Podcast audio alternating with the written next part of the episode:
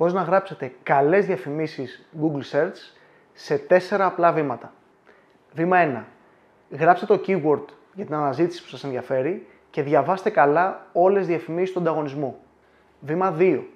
Κάντε αναζήτηση και δείτε τι ακριβώς ψάχνει ο κόσμος στο Google. Καταλάβετε ποιες είναι οι αναζητήσεις του κόσμου, τι ακριβώς θέλουν να βρουν.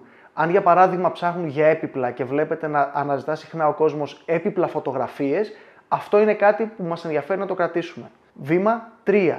Ξεκινήστε να γράφετε τις διαφημίσεις και βάλτε μέσα πληροφορίες που είδατε ότι ενδιαφέρουν τον κόσμο και προσπαθήστε να διαφοροποιηθείτε όσο μπορείτε περισσότερο από τον ανταγωνισμό. Πρέπει η διαφήμισή σας να είναι σαν τη μίγα μέσα στο γάλα.